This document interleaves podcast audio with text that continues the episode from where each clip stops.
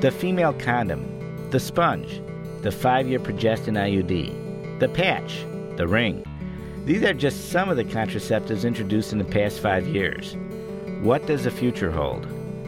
You are listening to Reach MD on XM 157. We are the channel for medical professionals. In this show, we will be discussing new products and future developments in contraception. Welcome to the Clinicians Roundtable.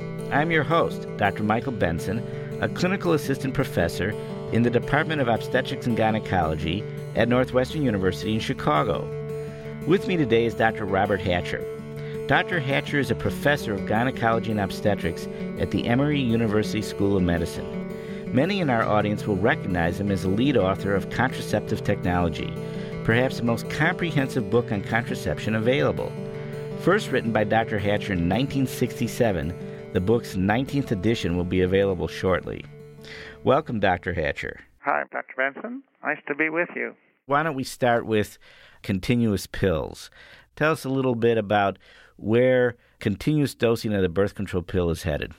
I think that we're going to see more and more women provided with birth control pills continuously. Uh, now that there is a drug that's available, a specific formulation, Lybrel, the new Wyeth pill that provides the pills every single day, year in, year out, we're going to find doctors feeling a lot more comfortable with that approach, even though they've had patients that have used monophasic pills continuously for years and years now. And in fact, it's the doctors and nurse practitioners that are most likely to have been using pills continuously for the last couple of decades.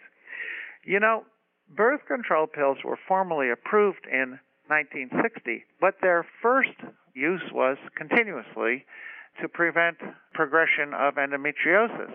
And this was described by Kistner in the 50s. Pills were taken continuously, not 21 7. And so the disadvantage of pills continuously is that it leads to menstrual chaos. It tends to, over time, that tends to cease to be a problem as they become amenorrheic. But at the beginning, it causes some menstrual irregularity. Actually, the total number of days of bleeding is less in the first year of using pills continuously than when they're used 21 7, but they're more irregular. And they're unpredictably unpredictable. Is that correct? That's right. That's a good way to put it. Unpredictably unpredictable.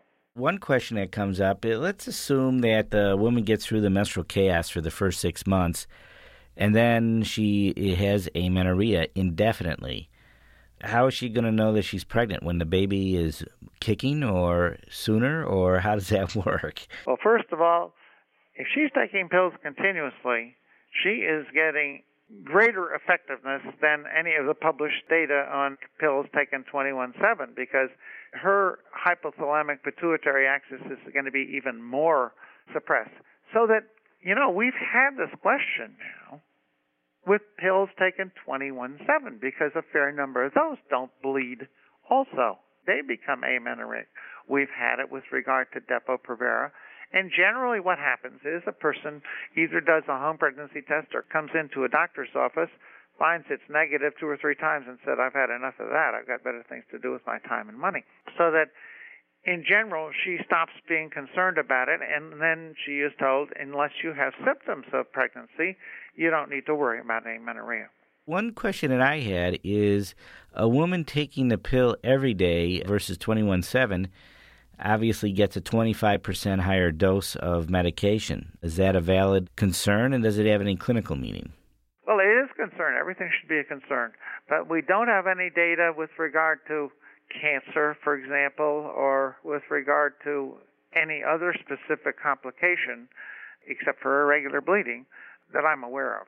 I would imagine, by the way, that it's going to mean two good things, which is it's going to have greater effectiveness and better non contraceptive benefits. Such as acne, cancer prevention, so on and so forth. Yeah. What about the sponge? Is the sponge back on the market or is it off the market again? The sponge is back on the market, and we give it pretty high failure rates so that I would say you know, I've always liked the sponge. It's user friendly. It has a pleasant odor. It looks very, very clean. It's soft. I like the sponge, it's just not very effective. But it's a nice backup contraceptive, and it's easier for some women to use than, say, a spermicide. It's not as effective as a condom, though. So I think it's going to be a relatively limited use, but not zero use. Why was it taken off the market and then reintroduced? It was just a production problem, uh, something in the factory about the documentation of how they were making it. There was no defective products that I'm aware of. That's what it was. It was a, a production problem. Isn't it somewhat less effective for women who've had one term pregnancy or more? That's correct. You have that right. If you have just joined us, you are listening to ReachMD XM 157, the channel for medical professionals. I'm your host, Dr. Michael Benson, and my guest is Dr. Robert Hatcher, co author of 19 editions of Contraceptive Technology. Today we are discussing new products and future developments in birth control. Now, can you comment on the idea that too many women are using pills? I've heard that expression before. Not totally sure what it means. Let's look at some numbers they're actually a little bit more than this, but if there are 12 million women in the United States using pills, and you take an 8% failure rate, which is what we now say is it's in a package insert that every woman gets in, in all of our publications, and this comes from James Trussell at Princeton. The actual user failure rate of pills is 8%, or 1 in 12 becomes pregnant. So each year of the 12 million women, depending on oral contraceptives as their contraceptive, 8% or 1 million will become pregnant. Simply, that's too many. That's simply too many. That's a large hunk of all the unintended pregnancies in the United States, which is about 3 million. So, one of the clinician's tasks is to find the women that are not taking the pills well and encourage them using whatever powers of persuasion they have to use more effective methods of birth control. Now, this is always a voluntary process, so that a woman may choose to use a method that she doesn't use well. I mean, that's her right. But still, in all, you know, I have some doctor friends who are really good. One is a family planning fellow named Kim Looney, and another is a person on the faculty named Dr. Seshu Sarma. And both of them can get people to switch to the Paragard or the Mirena IUD, and they do it in a very gentle, factual way by just giving them the numbers. And of course, they've had a lot of experience using those IUDs, and they can tell people that I can do it very effectively and nicely for you. And that's what more doctors need to do because the failure rates of Mirena and the Paragard have led Dr. David Grimes to say think of these contraceptives as reversible sterilization because indeed for five to ten years they're more effective than tubal sterilization. Mirena is? Absolutely. Mirena is the most effective reversible contraceptive ever developed. It's more effective for seven years than the first seven years of using tubal sterilization. What about in terms of getting women to more effective methods of birth control? Wouldn't Lybrel or daily use of the pill throughout the year be considered more effective than the current pill usage? Well, yeah, that's what I was saying. We have some data. We have one published study that found a use effectiveness failure for pills taken continuously of 1.8% versus 8%. So, yes, we have some data, the beginning of data. I have an idea that we're going to start looking at a lot of things with regard to combined pills. We're going to start looking at them as two categories continuously taken combined pills and 21 7. What about some new developments in terms of a year-long vaginal ring. Is that well, on the that's horizon? one of the ones that we're hopeful for. I mean, that of all the things that are really truly different, the vaginal ring that gives off a progestin and it can be used for a long time, but it's still years off.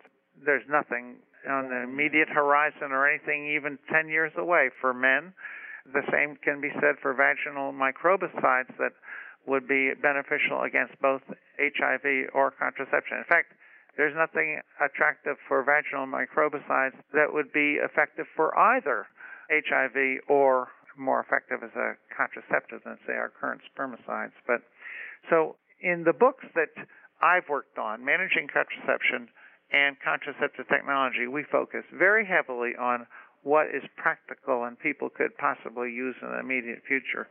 And there is nothing particularly exciting I mean, for example, one of the things I'd really like to see is folic acid added to pills.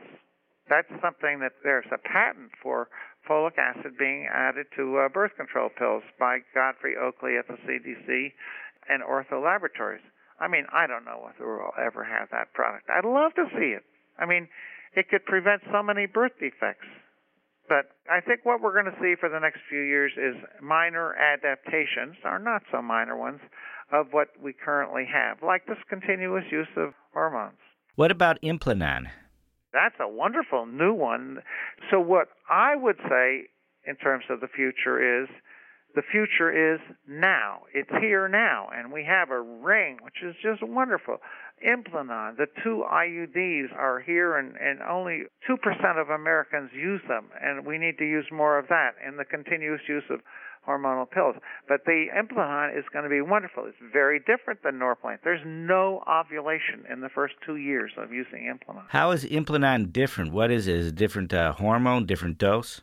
It's etonogestrel. It's a different hormone, but it's a single implant, so it's going to avoid some of the real problems putting in and taking out and making mistakes of how to use them.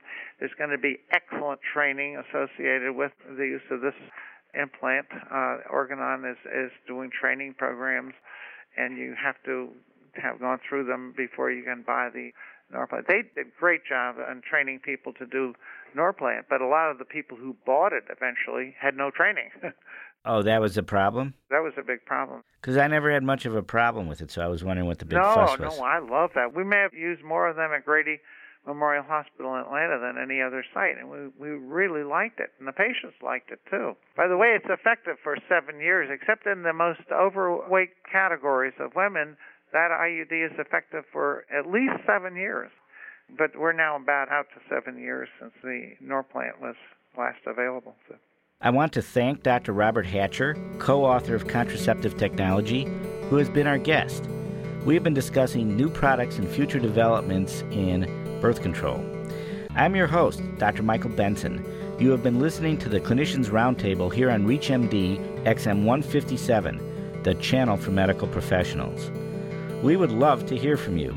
For comments and questions about this program or suggestions for future shows, send your email to xm at reachmd.com. We really do read your mail every single day and every single week.